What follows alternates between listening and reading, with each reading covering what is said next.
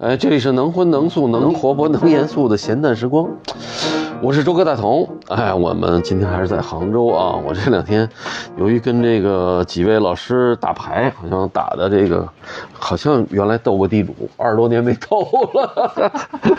哎呀，斗的我是每天3点多有点五迷三道的，所以呢特别邀请了这个北京来的焦哥，哎，跟大家打个招呼。啊，我焦雪燕。对，焦哥是我们的老嘉宾了啊，这回充当那个还是充当嘉宾，因为焦哥这回从杭州到北京来有个任务。从北京到杭州。从北京到杭州来有个任务。我们新空间装修收个尾。哦，是，这个今天我们的主角啊，那个金亚男跟大家打个招呼。好，大家好啊，我是金亚男。嗯，亚男跟我都差不多，有时候比较迷糊，所以刚才脚崴了，他说我刚崴的。我再一问说这2天吗？焦哥给他买什么药去了？没有，我也才知道，我也才知道他刚崴脚。嗯，行啊，不影响开车吧？不影响啊。嗯，这两天慢慢好起来了啊。那就行。哎，这两天还真不错。这两天的杭州天气还全是大阳光。嗯，还可以。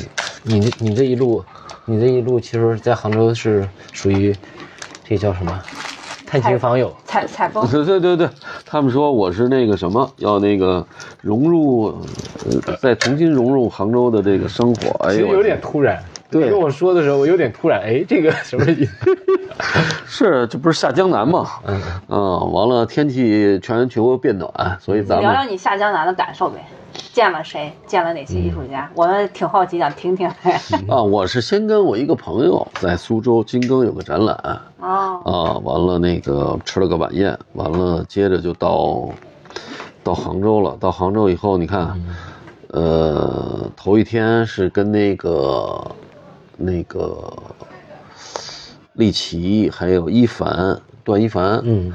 还有那个贺勋，我们那天是连续作战，哎呀，是我这个录播客里的很难得的连续录了2期啊，完了，接着就喂晚上到那个茶什么吃，不是叫柴什么地儿吃饭？柴房，对，我们这儿没有广告啊，谁听了，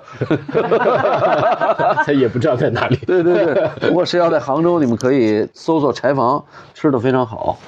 完了，当天晚上那个李明来了，完了呢，我们这一块儿，哎，李明又录了一期，对，没录一期，本来我跟李明说咱录一期，他说，哎呀，时间要比较长，6个小时、8个小时，我一听有点晕，我说这个我坚持不了。后来呢，先是喝的差不多了，我说贺勋说，我这还有一瓶。又拿出一瓶来，完了那个又开始喝，后来喝到10点多，其实我们已经有点困了。完了，李明说，好像他不想回家。完了，我们又到我们家接着喝，一直喝到2点多。哎呦，李明抱着地下抱着酒，那开心。据说当天晚上他回家又吐了。哦，嗯，你吐没？我没吐，我没事。其实我们就是喝的非常缓慢啊，那酒量可以啊。不是，这缓慢。把年轻人喝吐了，可以。我觉得他们，但是你问问这杭州的李明的那个李明的酒量的名声不是太高。对，我看到照片了。但是就是你杭州的生活比我这些年的都丰富，感觉这两天。这是车轮战。对，车轮战完了，接着第2天开始就跟张老师一起，还有王老师啊，王老师，还有那宋老师，是。哎，完了，昨天。又去那个哪儿，梁楚见郭熙，还有一个叫舅舅的，他们都管他叫舅舅的，对，也是他们的张悦是吧？也是他们老师，好像原来也是他们美院的，是的。还有一个王老师，美院的画画的，东北的，他们跟那张老师一届的，我可能都不太熟反正都是你的老师吧，那辈儿的。王老师是我老师，王老师对，是王强是你老师，对，王强是教他的，对，是的。完了，等等吧，完了，今天又见了焦哥，我天哪，一路下来好像每天都是，我从来没有连续3天每天都2、3点钟睡觉的，完了基本上就是一沾枕头，第2秒都没有就。真的，我再一醒，早晨7点钟，特别好，不是特别好，干，我的嘴巨干，不知道为什么。啊，你来这里干了啊？啊，这是第一次有人这么说。说来杭州。不是你连续3天喝到早上，你三点钟睡，你这是喝干了。喝干了，真的干！我的妈，太干了。他们榨干了，要不？喜欢杭州啊？我太喜欢了，而且杭州菜。我特别喜欢杭州。杭州菜，我跟你说，苏州什么都不行，真的，就是到杭州一吃，嗯。柴什么柴火柴房开始，太好吃了。完了，接着张老师给我推荐的这家也好吃，这家第一次也是张老师带我来。对，我们好像来过，跟王老师一起在2楼吃过。对对对，他们这是宁波菜，就咸兮兮的那种菜。哦，反正跟张老师在一个我还吃了一个，我这回吃太好了，那个是臭豆腐炖大肠。巨烂啊！哇，从来没吃过，但是那个味儿，隔着200多米就闻见了。但是吃搁嘴里还是挺好吃的。嗯，我觉得那么多次来杭州哈，就只有见了张老师以后啊，我们才真正进入杭州人的这个生活了节奏了。杭州土著啊，完了，美院的这个斗地主协会扩大了不少。嗯，杭州艺术家多，各个年龄层的人。对，而且，其实大家其实该聚的时候都会聚在一块儿，就是。但是你从那个北京来个朋友吧，大家还会再见个面，吃个饭，聚一下。其实我看他们也不太聚，我还跟市委聊了一次，圈子小。对，这没几个。是特别熟的人，对，而且还有每个人的工作好像也都挺紧张的啊，事儿挺多。对，国熙跟我说他要年底以后有什么一个什么计划，好像他们忙忙叨叨又出差什么的。本来说这2天还见，昨天晚上3点多回，拜拜以后估计下礼拜了。他应该最近越来越忙。对，越来越忙，忙的好像弄个大项目，好像。我看，这个可以。所以杭州，我觉得这回来真的跟以前不太一样。我觉得这个好像有点欣欣向荣的感觉，有一点。我今天其实我倒更像是一个外国人，不是外地人，刚回来。我说实话，我应该有20多天没有，就是频繁的讲话了，频繁讲话，一路上就一个人开车，其实就特别。哎，你是去哪儿了？我就兜了一个大圈，开了西藏，没有没到西藏，到了西藏那块就折返了，就是反正兜中国差不多近1万公里就开车。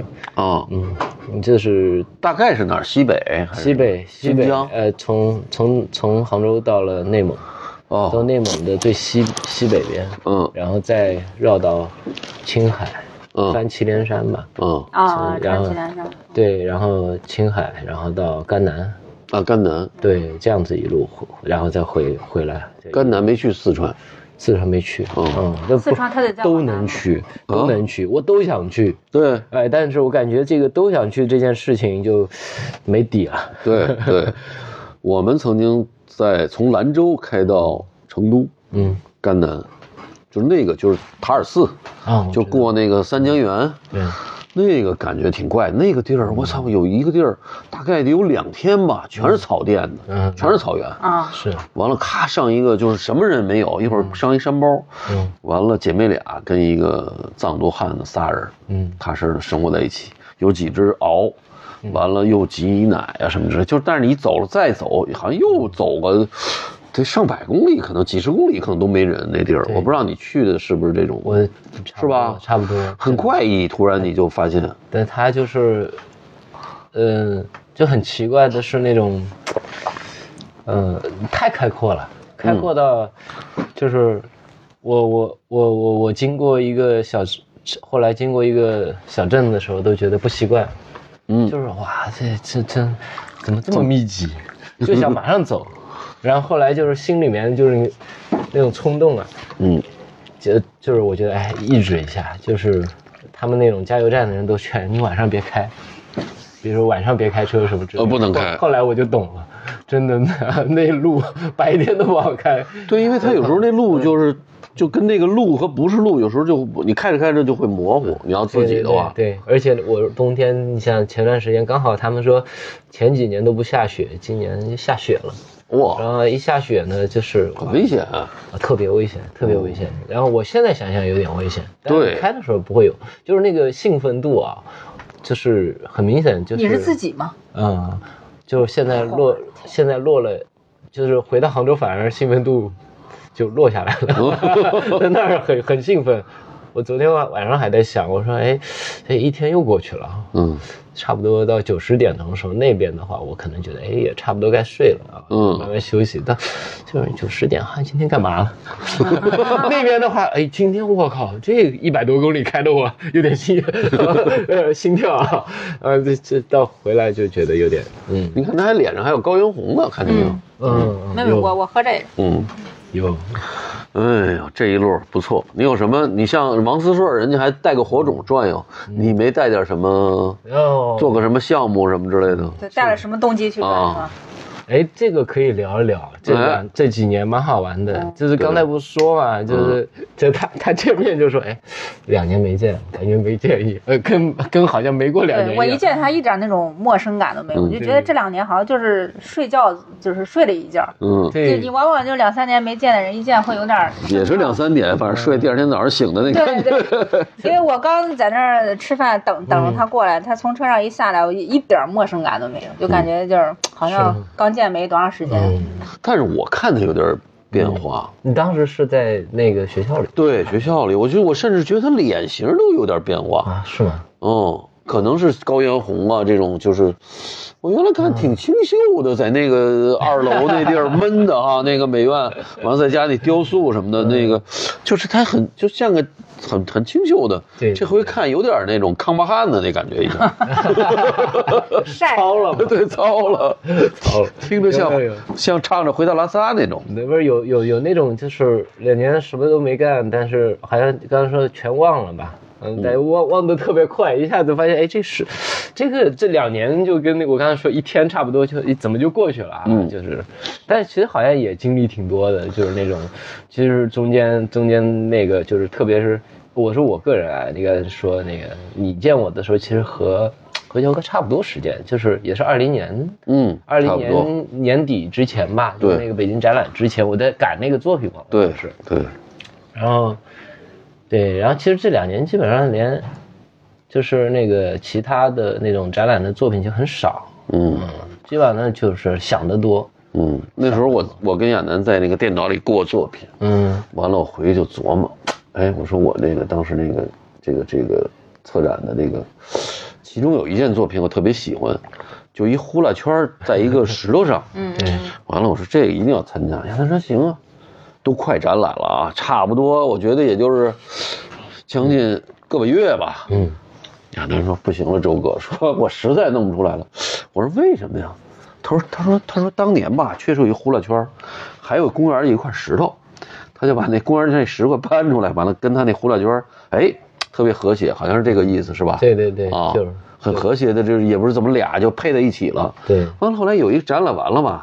他觉得，哎，那公园那石头还给他还回去吧？他觉得他也没拿当个作品，就把那石头还回去了。嗯，完了呢，这回他又想取那石头的时候，公园拆迁了。啊，是吧？就是那个，对，就是城管把那块就那个叫什么整治了一遍。本来其实就我工作室旁边。啊，那石头给移走了是吗？哎，就对，就找可劲儿咬，可劲儿转刀，我天！后来他说，要不然我仿制一个吧，那不是有照片吗？后来怎么仿跟那个也对不上，嗯，说周哥这不行了，这只能这不能展览了，我说不能展览就别展览了。对，机缘不对，感觉好像那个东西就过了。现在你再去看，就我那个东西，可能工作室里面它和很多类似的情况的东西堆在一起，嗯，然后我觉得哇操，太合适了，就是你们的命运差不多，就应该在一块，然后堆在了一起，然后每一个就是一般人可能不太清楚，嗯，过来看一堆材料之类的，对，然后我其实每一个我都可以跟他讲一个故事，就是啊当时发生了什么，然后后来他就命运就是哎他堆在这儿了，哦，然后就是我觉得这时候就特别特别像，嗯。就是留下了个物证，是吧？这个物证带出来一串故事。对对对，我就特别像应该就是一个东西该有的样子，嗯，就是它的归宿就差不多就是那样，嗯。然后你跟那个，就我在你说我这回去甘南的时候，我在那个拉卜楞寺，嗯，一个人嘛，就我自己闲逛，别人都在那边转经呢，嗯，然后我一看就是一个不知道往哪个方向走的人，嗯、他们都是有那个路线嘛，对、哎，要这样子，从左边进右边出的。然后我没有方向感，嗯、我就凭声音，我就听声音，哪边声音好听我就往哪儿走。后来一个来学习的别的寺叫合作那边线上的一个喇嘛过来，嗯。我说你一个人，然后我说一个人，一起走。我说一起走，就这样，很简单，就一起走。我说你学习是吧？我跟着你就行了。嗯。然后他问我要不要进，比如说他学习都得要进到金堂，对他里头得要去完成一些事儿。我说我在门口等你，我说反正你就你去，我也不打扰你，我就去，你就跟我走。哦、就是，然后最关键的是走的时候，他就跟我说。啊，那就这样吧。我说对，就这样吧，然后就走了。然后我觉得哎，挺好，就是一种非常非常那种很短暂，但是这个事儿就是这样的，该是这样的。他没有很刻意的那种，好像我还得去找一个人帮我去导览一下，或者让我去好像进入那种学习的那种状态里头。然后他也没拿你当外人，你也没拿他当师傅，完了俩人就是这么偶遇一段，完了还挺默契。但我还是世俗了一下，我说留个联系方式，我说留个联系方式，然后我们加了微信之后，他就马上发我他平时在学的课程。哦，真棒！就是那个微信的那个上面他师傅那些课程，我特地还找了一个就是藏语跟汉语翻译好。他要渡你是吧？也不是吧，他可能这不重要，这个。我说我会听的，就我确实开车的时候我就听了，然后听的讲的有意思吗？是汉语的那个他，但是他带那当地口音吗？那不是，他是有人翻译哦，就是他那个师傅讲藏语，对，有后面有后一段有人翻译哦，对。后来我说他发我了之后，我马上把作品集也发他了。我说这我干的事儿，你看一看。那你把作品集发给他，他看完了说啥？他说虽然看不懂，他很棒。然后我呢就也没办法评价他给我的那份东西。他那个很棒从哪来的？你觉得是一种客气啊，还是？我觉得不是，可能是比较直接，特别陌生，他也不知道是什么，那感觉挺好的。对，就是他完全在另外一个空间里头，那么一个可能时空穿越到这儿来了，跟他交汇了一下，完了给他看另外一个世界的一个东西，就跟咱们一样。你说这什么东西？他真的说，他说的这太对了，真是看不懂。他倒是非常实事求是。对，我觉得这个是他们的基本的东西，实事求是嘛。这个，而且他能本能的知道好不好啊。我倒觉得，如果他不好，他因为他出家人，他不能打诳语嘛。对吧？如果真很差，他可能就说啊还行，对吧？或者可以啊，没看懂，但是他加了一个很棒，就说明他认真看了。是。对。他说我没看懂，他是很棒，就是他能感受到那个东西的。哦，很明显是看了以后。对，因为他要不然一般的来讲，我们比较敷衍的，还行不错啊，但是这特快，接着就没有下文了。他这还可能还琢磨琢磨，他说这很棒。对，就是这差不多，就特别像是你在，就这种感觉就特别像我刚才说你那种，你碰到一个东西或一个人，然后最后哎就停在那儿就差不多了，我觉得就差不多，然后有。就不要别强求，我是觉得就跟你刚才说那个呼啦圈似的。对，当然我觉得不强求了这事儿。就现在他被拆掉，我也觉得就是。不过你弄出来那，我是觉得也不对，真是不对。就是你做了一个，说了吗？我操，这不对！就是他因为他那个本来是一个自然的和一个玩的呼啦圈儿。完了你怎么做，你都是一个人工的这么一块石头。完了就跟那呼啦圈就对不上了，就俩就跟好像突然弄俩塑料把它弄在一起了，对吧？他那个，就看着很别扭。反正那时候还，说实话，可能还特别在意，就是，就是比如说我们是一个展览或者一种基本的那种就是行业的那种形式和规范嘛，还是会是吧？对，还是会在意这事儿的。其实前两年你大家其实就也都会。从职业的角度考虑一些问题，然后这两年呢，我反倒是就是展览们也自己也在推，个展也在推，推的，现在也推了。然后我是觉得，就是我一直说，其实不是不在做，是在做。我说一直在缓。然后朋友也特别信任我，就是觉得说特别好，就是让我自己想吧。我觉得 OK 的时候，我说你不用催我，我会催着你。是这个问题。然后我觉得他就很像，就是很像做，就是。怎么说呢？就是现在不太在意那个规范的事儿，好像那种东西就跟时间差不多，这2年失效就失效了。对，我觉得就是顺其自然的做那个事儿，那个事儿顺其自然的出现了，可能就那么顺其自然，但是较劲。哎，这亚楠这较劲我他妈受不了。那天我还跟他们说呢，我说这亚楠太逗了啊。他们说怎么逗了？我说你看，他那个展览就是海螺那个，完了不是那个先是那个石膏的嘛，跳了一脚。孙东跟我说：“哎呦，亚楠，给我弄晕了。”我说：“怎么了？掉脚必须得赔啊！我给修去2000多。”这，孙东说：“行，说不行，得新做一个。不行，这个就是那个最早那个，那就掉了，那就不行。”后来等收藏的时候说：“干脆吧，弄大理石吧。那个石膏这东西，你展览一回就碰一个渣儿，我展览2回。”对他当时对，就只要是这个里头还有包装啊什么，确实挺复杂。对，因为其实后来我想，这石膏这东西它本身就很脆弱。完了后来呢，这同一件作品，先是那个蓝的没毛病，后来布迪不是他们定了一个红的吗？哎呦，说布迪，完了孙彤说，哎呦，亚楠又疯了。我说怎么了？说大哥弄了1个月那红颜色，完了说再也别给他找这红色了，因为他是那种社会主义红。对对对。你焦哥你能了解吧？就是布迪他们那个社会主义那红，非常怪异，它也不是朱红，也不是大红。对对对，它一种就是社会主义的红，而且今天我们不用了还。其实我们当年就是比如说那个军帽那五角星啊，什么那个70年代60年代的那个红，我发现这挺怪，到了今天，因为审美我们变了以后，我们再想回去，其实很难回去的，就单独回到颜色。我不知道我这个理解，亚楠你说对不对？这个意思，回到就是颜色的那种记忆的那个对里头。你说你找了1个多月刷这，是不是也老刷的不对？对，就是对它需要所有材料，它不是要沉一沉嘛？你没点时间，你再看一看啊，它好像还是就是它跟新的跟旧的它会有差别嘛，对吧？然后你发现不对，然后可能就它主要是当年的那个社会主义红，它是整个一个系统，对，拖着那个红是那个。对，还有呢，刘野后来我们在一块聊，刘野他不原来画那小海军的那红很大，他说再也不画了，说太费劲了，说这红吧，可能是后来我觉得亚楠说的也对，他上一遍到了第2遍的时候。它那个原来你想象的颜色又变了，完了你再上的它又不太对，你老得不停的往上，你比如黑色可能上2遍，它本身并不会跑太远，这个红说太可怕了。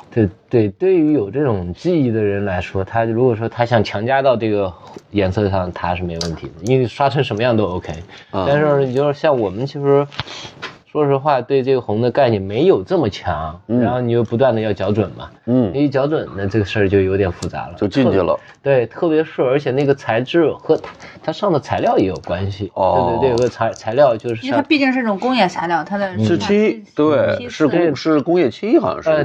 对，就是油漆。这油漆很讨厌的。对，油漆很讨厌。我觉得后来想了想，之所以这油画人家给你弄专业的哈，越高级，比如越贵的，那就特准，就上来就没有错误。这他妈油漆不是那么回事儿，它本身出来人就给汽车或者什么用的，人不是给你用的，所以它就是那个颜色，它所以你还要调一调。你说艺术家也讨厌，你就凑上吧，不行，他得再加一点中。我就跑到你今天去充电那个地方，对，我特地跑过去找那个师傅，我说你给我调，当着面调。调出来，他说你这个东西上完不是这个颜色，我说那到时候再说，然后就再去调嘛。就所有都是这样的，就是他有他的经验，我也说不准嘛。我说那做出来再说了，就一遍遍弄呗。就是弄出一遍去了，差一点。我觉得那师傅也懵逼了。对吧？就是很多后来他们说为什么就是这个给艺术家制作的师傅他不愿意换呢？因为慢慢他能知道，就是2个人可能是的，我觉得可能不需要语言，可能大概说你不对，他可能会哎这3个我给你试试，对，他知道你奔着哪儿走。他你的气味特别熟悉，你说什么话他还得悟一下。对对对，那种没有那种所谓的色号，就是很准的给到他。嗯，那个铜的那个更难，其实铜的那个他、因为他是即时反应跟那种热啊那个这种都，就是我现在那个合作那个师傅就特别。他说我大概已经懂你要什么了，嗯，就已经做了很多遍，而且他有像那种天然的材料，你做一遍，然后你不对，然后你觉得哦原来是要那样才能达到这个效果，你做第二遍，比如说把它洗掉，还原，你做第二遍的时候，你会发现根本不是那个效果了，因为那个里面的内核又变了，哦，就比如铜它本身它内核。你做过一遍之后它内核也会变，嗯，它的结构也发生变化。对，它不是说你把它弄干净它就一定能够朝向你的那个，比如偏差了一点点，然后内核又变了，然后所以永远是在那个经验的模糊度里面反复的弄，然后这个对于有耐心的或者说那些师傅，其实他也特别钻研这个，知道的人那他们会做，但工业产品基本上他们就那些就会发现，没有这个耐心。嗯，所以焦哥是不是我接触我发现，其实雕塑为什么雕塑很少出人才，就是出的很少，那确实太难了。它这个对材料，它又不像版画，版画还是有一套比较固定的这个处理系统。这个今天的雕塑完了，再加上今天的当然不是原始那雕塑，今天还有装置了，所以它接触的材料会越来越多。就是但是你每熟悉一个材料，它其实不是那么容易的。我觉得今天主要是做雕塑装置人的那个要求的，以及因为这环境太复杂了，就我们很多不同的时间感的东西都堆在一起，就是因为材料它能有一定的这个时间属性嘛，就塑料这个材料的时间属性，木头的不同的木头的，还有布料的，还有工业材料，就每一种材料它那个时间的属性不一样。还有空间也不一样，你把中国传统对空间的切割，现代主义对空间的切割，今天对空间的切割都不一样，所以它得综合很多很多这样的元素，然后还能找到一个非常精准的切入角度很难。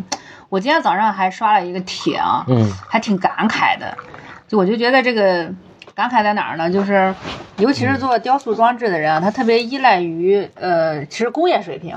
就是我说的是小工业，不是大工业，就是实际上就是你工厂有什么材料，加工，你的工人有什么素质，然后你用什么车床出来什么东西，然后我也不想点名啊，就是说没点名，不要点名，就是地球上大概就是90年代2000年，中国有一批特别就是刷红的一批雕塑啊，咱不说名字谁，就是特恶心，哪都是啊，红了吧唧的，造成圆兮兮的，就那种东西。然后我发现今天那种买那种潮玩的啊，有一批人还在买那些，买红的小人儿，然后还在买那个不锈钢那个东西。然后我就对比了一下，就90年代2000年左右，也就是说是70的艺术家做那个红雕塑，对，什么哈着腰啊，然后撅屁股那种的。对，然后以及今天这个算是90后做的，也做红雕塑，不锈钢那个材料的对比，我发现。其实他们本质没有什么变化，就首先不锈钢这个材料没什么变化，其次它变化的什么，就是说到你这个红，就是说九十年代那个红跟今天的红确实不一样，今天的那个红它的那个透明度、质感还有那个黏膜性，它粘稠了。就是说2000年左右那批全中国都有的那批红的东西，它特薄，像一个小薄脆一样。然后现在那个红呢，它就是润润的，也就是说它那个颜料上面变化了一下，但是它的造型还有用的东西，以及它顶多只能搭配2到3种材料，它再加第3种材料，它上去就复杂了。它顶多就是底下是一个不锈钢，啪喷一喷，哪怕不锈钢跟那个玻璃钢再拼接一下，因为你要做那种大的雕塑装置。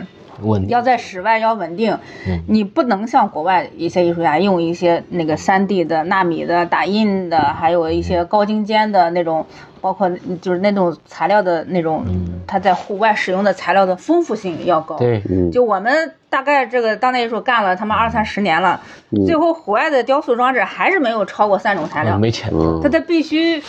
但我觉得这钱是一方面，另一方面其实就是说你还是这个，就是你放在外面，你对材料可用的丰富度没有。昨天我还是差，就那几种材料。昨天我在弄一个航空材料，然后报价，他说的哦，你这个材料这个15万，我在那想，光材料15万了。但你不觉得人家很小一块，国外的也是用这种材料也，人家也一样做吗？我觉得你说那个不锈钢，我觉得是这个系统还是支撑不起来，就是它还是用三种材料。就是我觉得还是经验吧，我觉得这种经验是因为你就是大家都在一个固化的经验里头在运作任何一个事儿，就是任何你比如说他说不，其实可能15万可能是个价格，也可能你能找着5万块钱的，我不知道啊。就是因为但是你必须得特别精准的对这个领域的材料你有把控，否则的话你因为你是一个实验者，要掌握，所以你的渠道是不一样的，平台是不一样，你可能刚报15万。因为我是从一个倒追的思路来想的，就是说为什么今天这帮做潮玩的这么多还有市场？我是从倒追的，也就是说，那如果说我们今天的审美进步了，或者大家对材料的要求进步了，或对材料的认识进步了，它其实已经不能容忍这种红了吧唧的。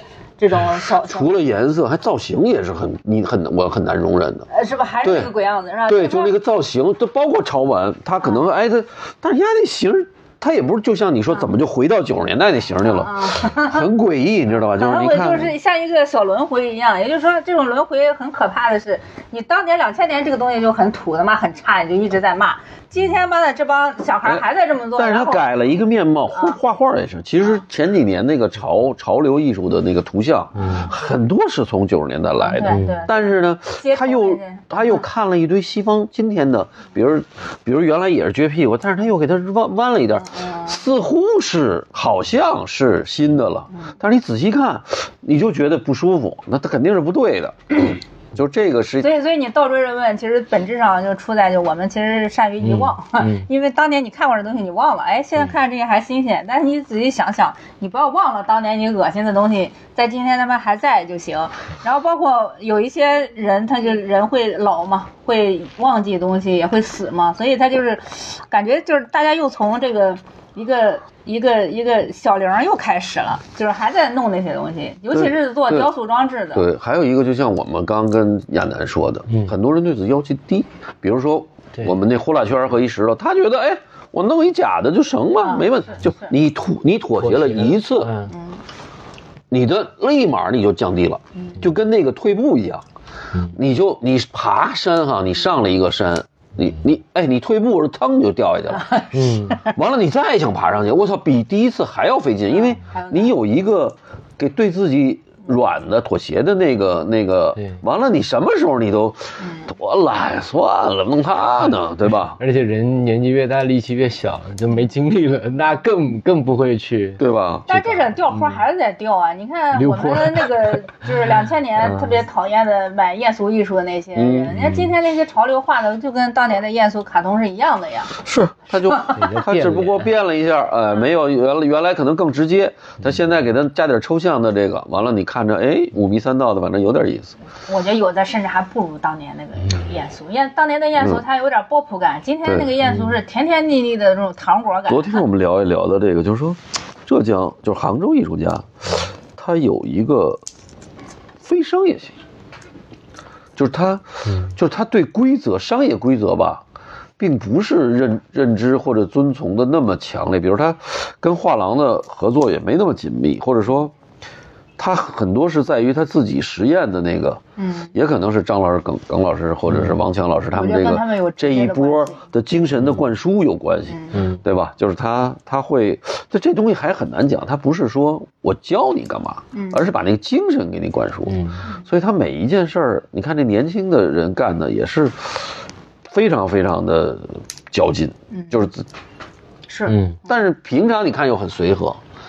对吧？你像亚楠就说这几年好像没做什么作品，好像，但是又没闲着，就这个状态我觉得挺好的。这换了一种解题思路。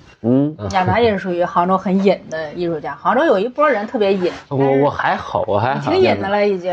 亚楠还行，我该叫的会叫的。喊。现在还学会了一下，该叫出来声的时候还是会喊的。这个，现在你也学会这个，没有办法。我觉得这个，你不说话，有一波像你说，那都怼你脸上了，你该怎么办？该打架打架呗。这个事儿我还是觉得应该要做。那我觉得亚楠的展览什么也在继续。群展也有，反正你能听到他的名字在这个江湖上还在做事儿，但是他确实是觉得不像最开始那一段咕咕咕咕咕那作品冒得特别快了，我觉得他可能是要求也高了。我觉得是最近的，就是可能跟我以前的想法就续上啊，是以前从就更清楚了，以前还是我刚才说到一些基本形式上面，我还是会就你就多考虑一点。但是比如说展览也好，各种的其他的，比如合作也好，现在呢，就是觉得，就你这几年经历下来，好像那些东西，其实它很脆弱的，就很脆弱，特别脆弱的一面，那特别不能反哺到你个人身上，如果说做这些作品真的只是为了那些凑那些形式的话，我其实我觉得现在都晚了，我应该比如说找个10年就那么就干了就得了，对吧？现在该享受生活不行了嘛？那为什么现在还干呢？就肯定是想说，永远是在想下一步该怎么办。那么你给这个自己留点这个的机会和喘气的空间。然后我刚才说幸运，也就幸运在就是周边的人他愿意给，另外也没逼得这么紧。还有一个，其实有很多人都是。从方方面面讲吧，都是总有那么一方面，他是认同这种核心的工作方式的。相对来我就跟别人说嘛，其实我很古典的，我在有些工作方法上面很古典的。只是就是最近可能说从作品形态上面，它其实不是没做啊，是做了，但是它形态上它不像原本在20年以前那样子的一种很固态的方式，我更愿意就是说。从慢慢的那种游离感会更强一点，就做任何事情，就是是不是艺术家是主要是别人认为你是不是，跟你作品是不是，它其实好像它不是完全就它是包含关系，但它不是就它就是的关系嘛，对吧？那我觉得那个东西还蛮重要的，对于认就好像我认另外一个人，我也是这么认的，就是我不会认为这一件。他今天做了一件作品，这件事情对，或者他今天说了一句很漂亮的话，我就特别认他，我觉得这事儿，我就觉得这事儿对于有一个基本认知、有基本认识的，或者说能够更愿意去思考的人来说，都不太会这么轻易和随便。那我觉得你挺敏感的，你这干了十几年的当代艺术，反过来又在想。什么是当代艺术？对，他老把这个听完说，他老把那想成一个姑娘，他一接近吧，他就觉得好像不对，一远吧，好像又想着，就是老是在接近于那什么之间啊，他太近了，他就觉得，提醒自己是不对了，是不是有点这个意思？你觉得？可以这么说，但是人家姑娘也走啊，她也在动，对，她就是这有意思的就是，其实。或者说，如果说的很个人化，就我们享受的就恰恰是这个过程，就跟咱们在钓鱼不是一样的嘛。其实你说，当钓上来很爽，但其实你说，那你让你每一秒都是钓上来，你他妈也腻了。不是钓上来，你看老头的哥那什么里头，他最高兴的是那钩动，对啊，那个瞬间，完了还有失望。其实他并不，他勾上来，我操，没勾着，骂嘴里骂骂咧咧的，又拿鱼饵又给他塞上了，完了又等着那钩动。对，就是那种，而且是，其实刚说到雕塑，就是年前我们有一个讨论说，里头以前的雕塑家很多时候会把。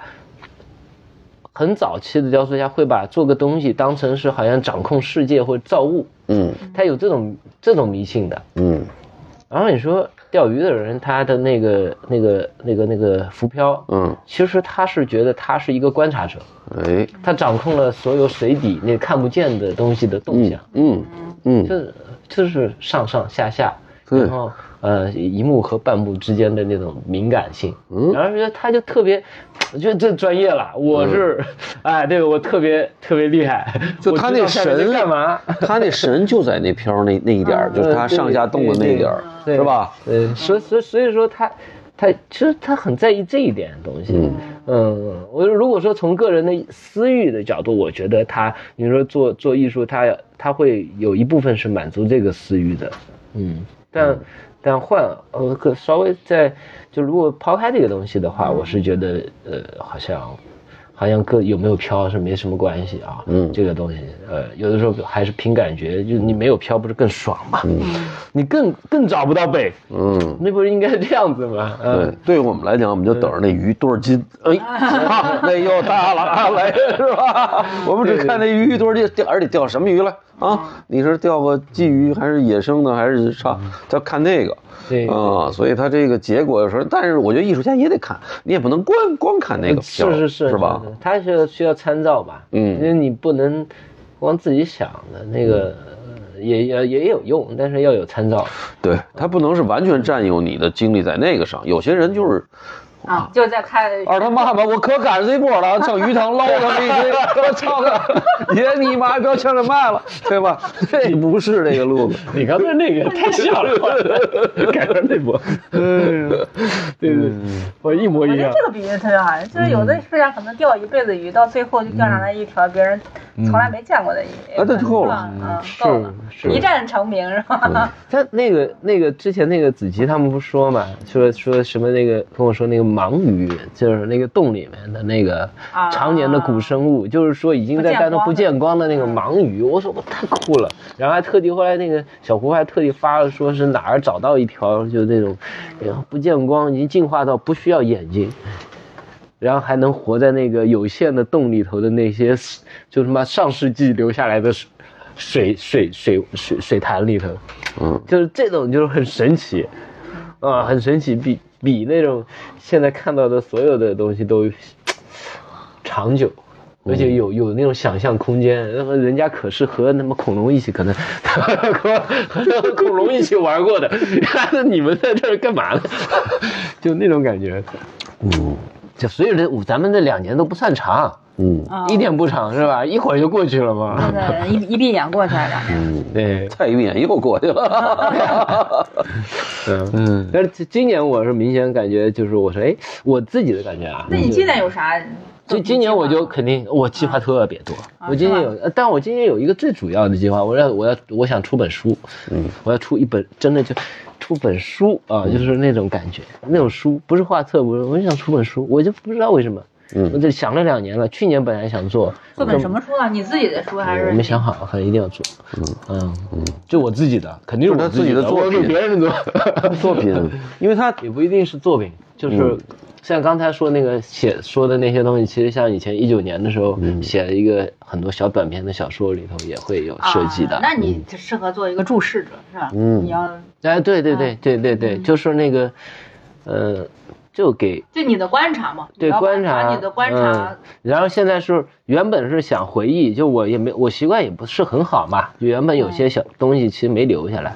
然后现在想说把他那个补全，当时想为了做书，后来呢，现在想法不是了，是现在再去回去观察，我觉得这样会更好下手。那你回去观察你自己，你还挺残忍的，你得特别实事求是的看你自己当年做的东西，因为我觉得蛮好玩的。当年自己做的东西，可能那个你不太认识了。我有时候回想我自己10几年前干的时候，我说我操，是哪个傻逼怎么能干这样的事？你再给我10年干这傻逼的时候，那时候还那样。就是他就那个人可能是你，可能就是另外一个你，就是人。但是有时候你回去，我操，真牛逼！我那时候干这么一个，哎，也有这种，也有啊，是吧？但是牛逼跟傻逼就是不成比例。那你当个笑话集嘛。但是我跟你讲，要相反就太操蛋了。我现在特怕跟相反的人在一起。对对是。我操，丫说10几年，丫每一件事丫都做对了。哎，那怎么可能呢？不是，就是他这么说呀。嗯。我操，你要跟丫在一桌子吃饭，你就真想砸丫呢。就是，丫每一件事就是没法，就是嘴全给你封住了。我操，你就觉得就哎真的。我挺汗颜的，我觉得我干这个事儿就1、2件也就。对，就是其实你说，我跟你讲，所有人都是走卖场的事儿多。嗯。谁不走卖场？啊，我大部分95%都是，但是没几个人说自己这走卖场的，都得吹牛逼说我怎么样啊。以前，就是他往往是他离说到他走卖场越多吧，就像你这个，其实他就是真的是放下了，就是因为那个走卖场那些事儿是他妈特别难受，比如说很难受，对，比如说哪个姑娘哪个给你拒绝了，或者哪个他妈小伙给你甩了，你他妈的压在心里真不敢说，就是对你自己都不敢看。当有一天拿这事儿调侃，又牙给我甩了，我那时候特傻逼。对，所以我觉得你就是倒过去看你自己过去的作品，要特别实事求是的看。因为我经常会，因为我做画廊嘛，每年都有展览嘛，我倒过去看以前做的展览，就回想那个展览当时就咋回事，哎，就不敢想。但是有几个艺术家，我是，虽然后来不合作了，但会一直时不时的就在琢磨这个事儿到底为什么，就当年的我对他为什么有这样的执念。其实跟人家也没有关系，就我自己对艺术家有一个想象。你这个有一种为什么当年有这种执念？对，就我就会想当年的我为什么就能办这样的事儿，然后我为什么就这么认识这个人，我为什么就认为这个人就怎么样，就是要非常客观的看当年你那个人格，就为什么就干了这件事儿，然后为什么就对这个人有这种想象，对这个人就其实跟那个人本身没关系，因为那个人是个客体，就是你的那种妄念，然后导致你那个事儿一件一桩的就怎么样。其实你就回看过去，也不是还是就照镜子嘛，对，不是看那个仇人，不是看你那个人，就看你自己当年到底是什么样的念想，怎么是这样？然后最后发现自己干这些事儿真是没几件，就没几件事儿，没有几件上了台面的。对，大部分就是充满这种私欲，以及那个年轻人特别想让别人认可嘛，然后自己又不行，认识也不行，见识也不行，做事也不行，但是你就想用各种事儿来遮挡这些东西，然后3遮挡2遮挡，然后早晚它会爆的嘛。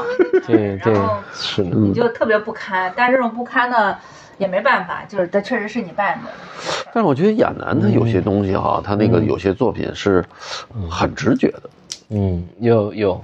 他就是你看，比如有一个我印象里有像钢筋杵那样的一个木头的那么一个剑，有这一面，对吧？就是我觉得那东西，咣叽就戳你心一下。但那个就特别好，你回想过去，就当年那个你有特别闪光的那个品质是什么，然后你今天身上对那个东西还在起作用。对，因为被磨了很多。对，也是要再找那个过去的那种勇敢。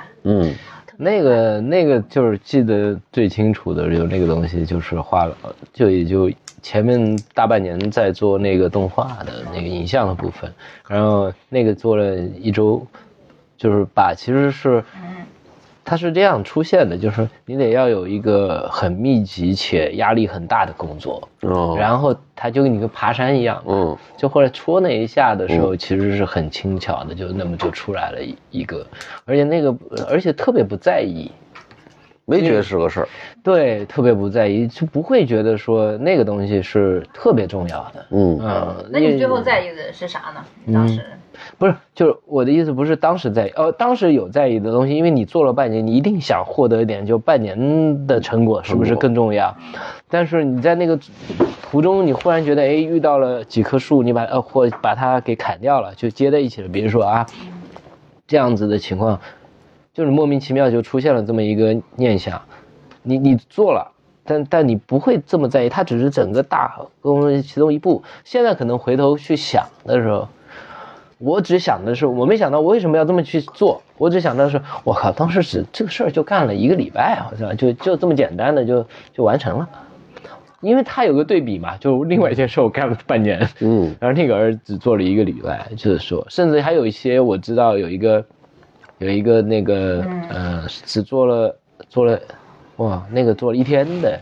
也有，就是好像，哎，是之前在没有是那个运动员吗？不是，那个也做挺久，那个因为干的也满，那个一个牌子就门口捡的那个材料也就一天就完成了，嗯，然后一直挂在我工作室里，我觉得没。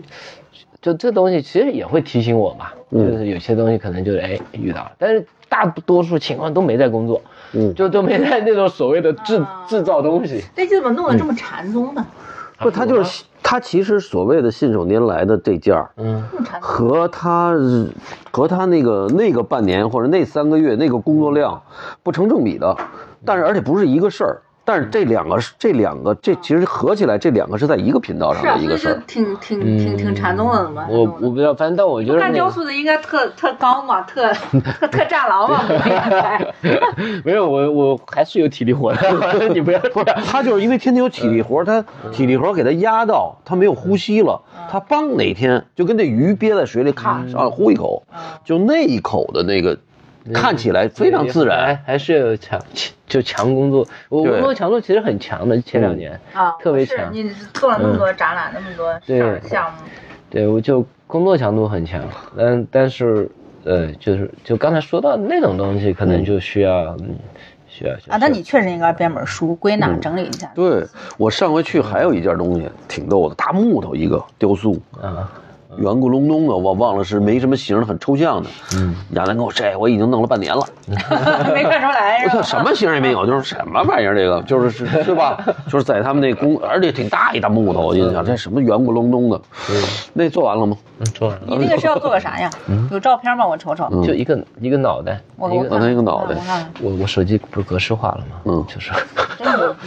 我就对，就刚格式化，我连导航软件我都没有，我格式化。哎，我觉得今天这其实我们俩在一块儿有点像，我操，今天就是我就到这儿来哈，嗯，也不知道怎么着，就其实我是一个做出柜的小姐姐给我发了一个位置，完了我就导航就点了那儿了，完了就再也想不起来，就是我就咔就给嫁接到成咱们今天这个茶什么这个叫茶色，嗯，我就认为就是这儿。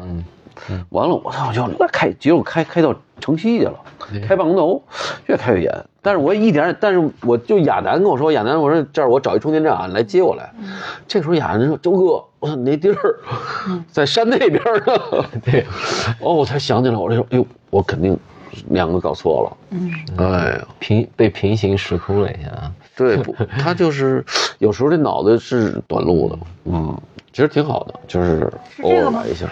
嗯，是不是这个？我听你的描述应该就是这个。对，就这东西。嗯，但是看的时候要比这个，嗯，很早吗？很早。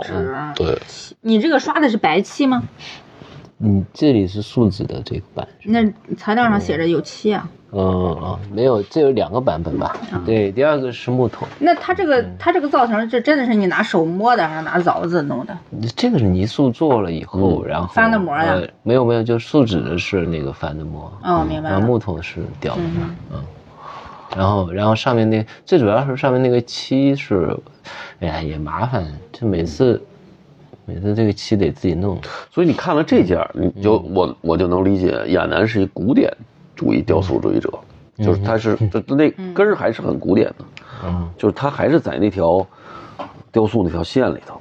就是你看你做了很多作品，但是你并没有蹦出特别远的，你还在，他这条线还是隐隐的在的。嗯，而不像有些现在人就是直接奔。你怎么看周哥对你这个评价？就我古典这个，我觉得。你会不认呀？然后一直挣扎，但是3挣扎2挣扎，自己还是这样。没有，我还是觉得我还是能接受这种判断的啊，因为就我理解，主要是要说清楚，就我理解的古典可能不是说，其实古典就是造型跟材料。我倒不是这个意思，然后造型它是那种精神，你比如，然后把布朗库西就是把自己在当年他也身体的感觉带出来，在当年布朗库西肯定不是雕塑，嗯，对吧？人就是这罗丹什么那个古罗马那是雕塑，但是布朗库西一点没差，它就是还是古典的，嗯。但是你说那怎么形容我不知道，嗯，就。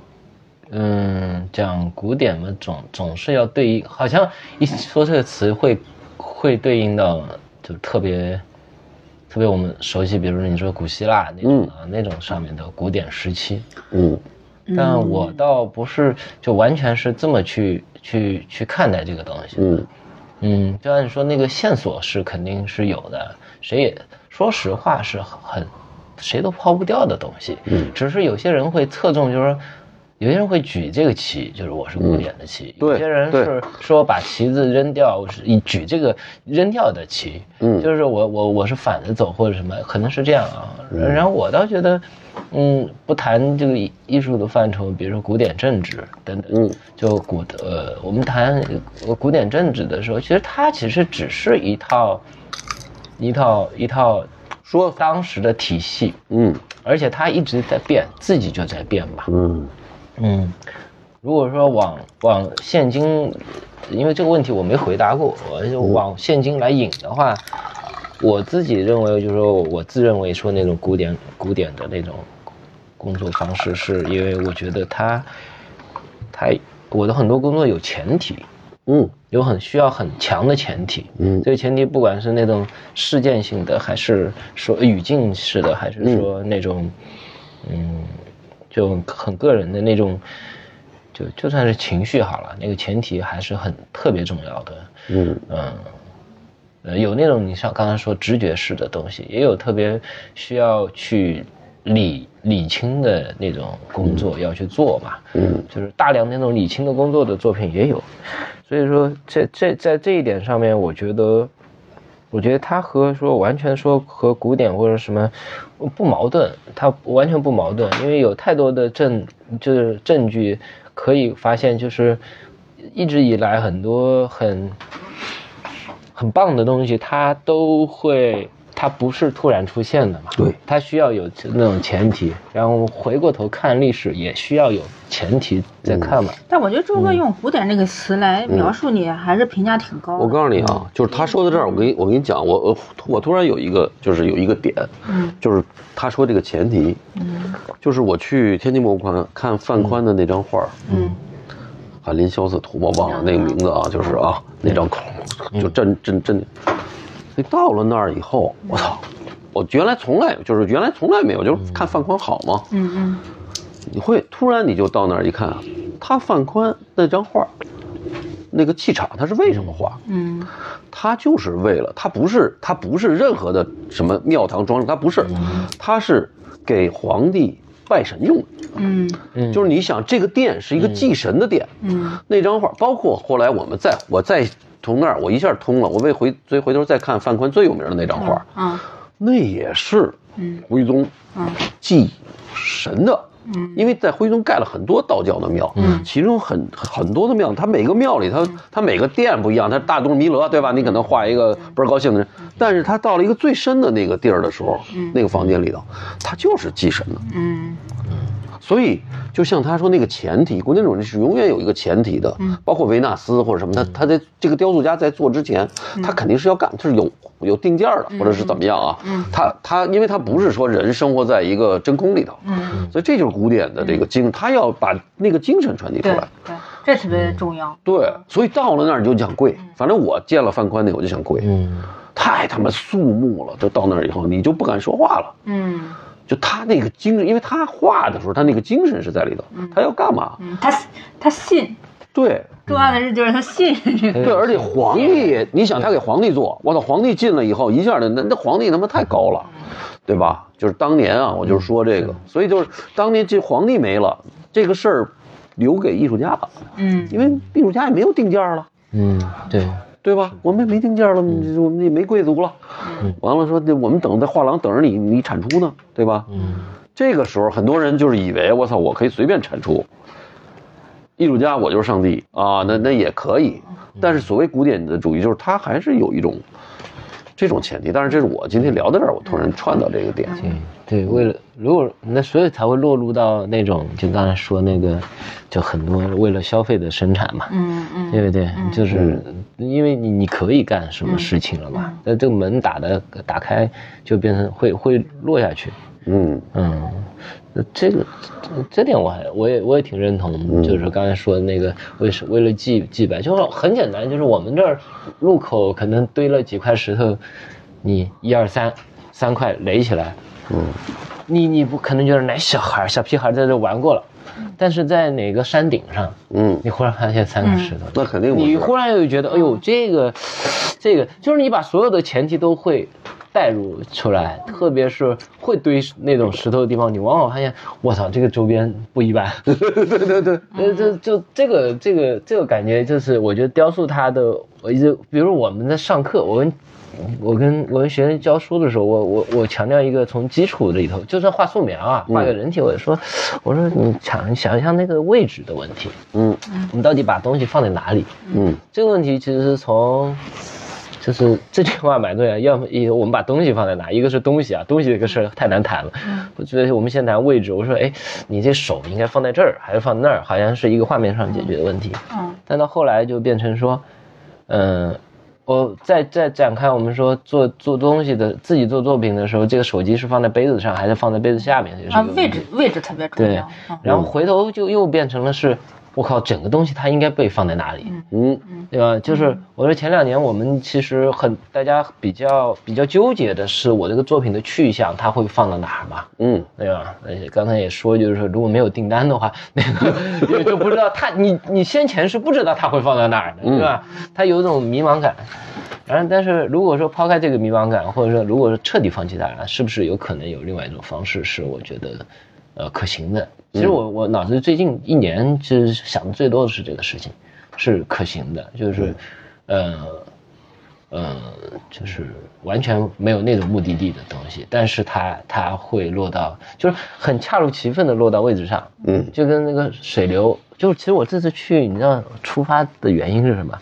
我就一个想法，我说我没见过结冰的黄河，我要没去看黄河吧，然后一路就开了，发现没结冰嘛。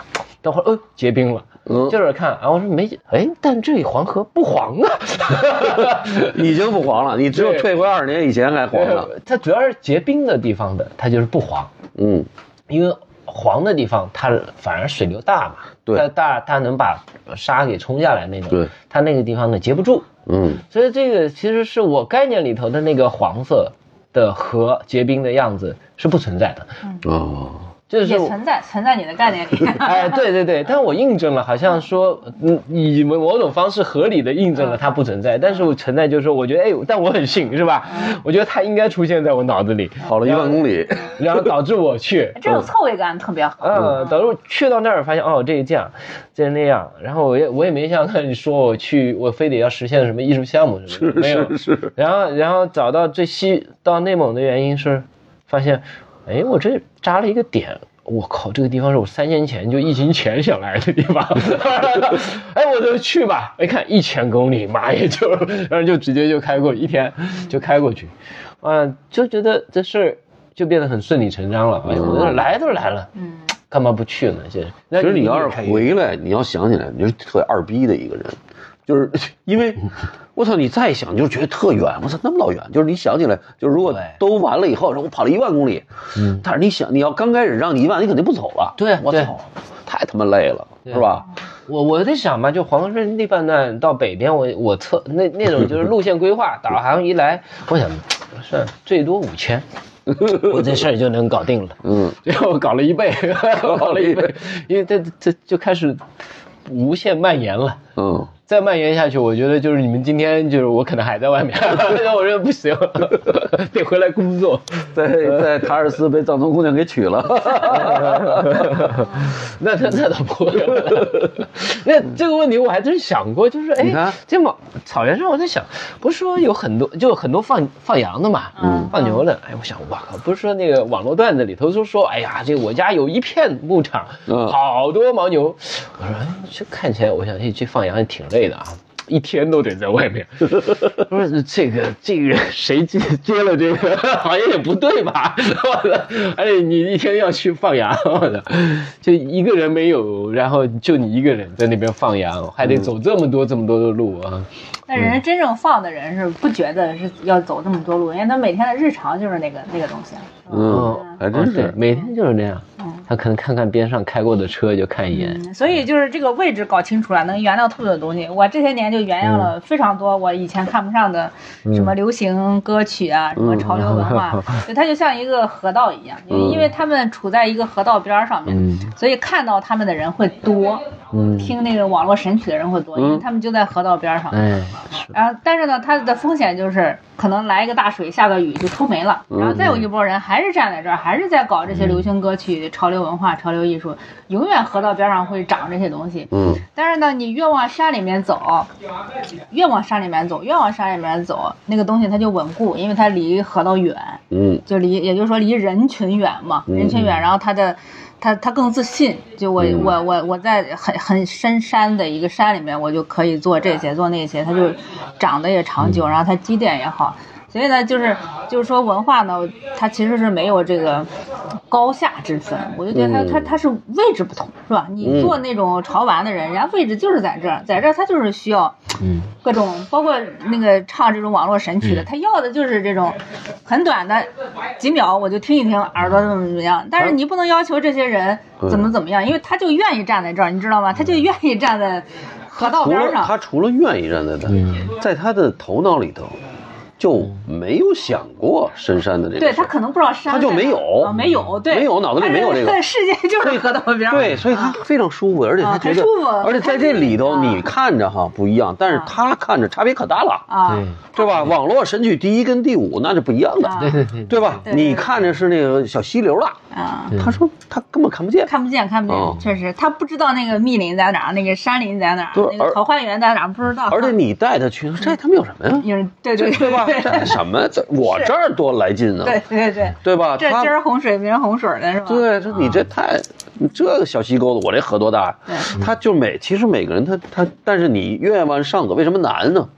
你越往上走，对你的要求越高，对吧？你偶尔就老得弄一个1万公里就蹦在这，确实是位置，对吧？你要不然你就关你就封闭了，或者你就随大溜了。是，这挺幸运的，就是这回有这么一个想法，我觉得是蛮幸运的。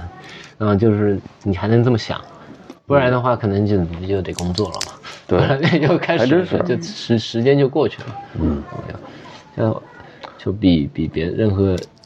其实比前2年都就是想那种乱七八糟事儿都有用，管用，就至少很明显，因为身体得到了直接的这个释放。对，我去之前腰椎间盘突出，哇，难受，我想不应该开车不是吗？我开了1万公里我就好了，我也不知道为什么，他反正就好了，也不酸了，因为我练瑜伽嘛。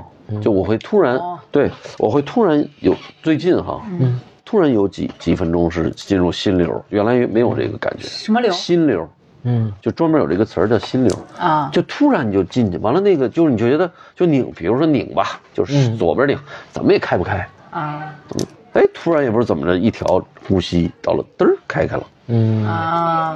完了你就原来其实是你的腰吧，对，好几十年老腰一直在那憋着呢，你知道吗？但由于你很集中精力的，或者很忘下自己，能过去了，就像他这个没一样，腰间盘突出也是这样，对，他一兴奋，我就看见那个，他一使劲儿。就是潜意识就给你调过来了，是其实都是自己给自己憋得劲吧？对呀。然后你忘掉这个东西了之后，然后你开小差了，反而好事，就这点。所以有时候人就得干点外人看起来是疯狂的事，但是你觉得特合理的事，是吧？是。总有人跟我说过，你一辈子可就这么一次机会啊，一定要把握住。哇，这个人跟你说这话特别好，就会让你特别无畏勇敢。对。啊，这句话，这个我很好奇啊。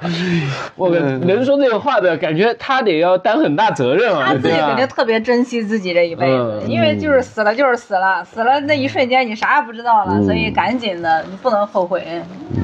所以挺好，我们把这句送给我们的观众，我们今天聊特别开心，完了这个，期待亚楠的下一次跟我们这个闲淡时光的聊天啊，好，谢谢周哥啊，谢谢周哥，也在这里祝贺焦哥哥这个在杭州的这个画廊啊开得顺利啊，完了艺术家开心。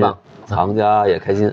好，完了那个你大概什么时候出这个开幕？3月18。3月18号啊，我们尽量安排的那个时间，把亚楠的这一集哎放出来。完了，行，谢谢大家，欢迎大家给我们在那微信公众号和那个喜马拉雅留言。再见。哎，好，再见。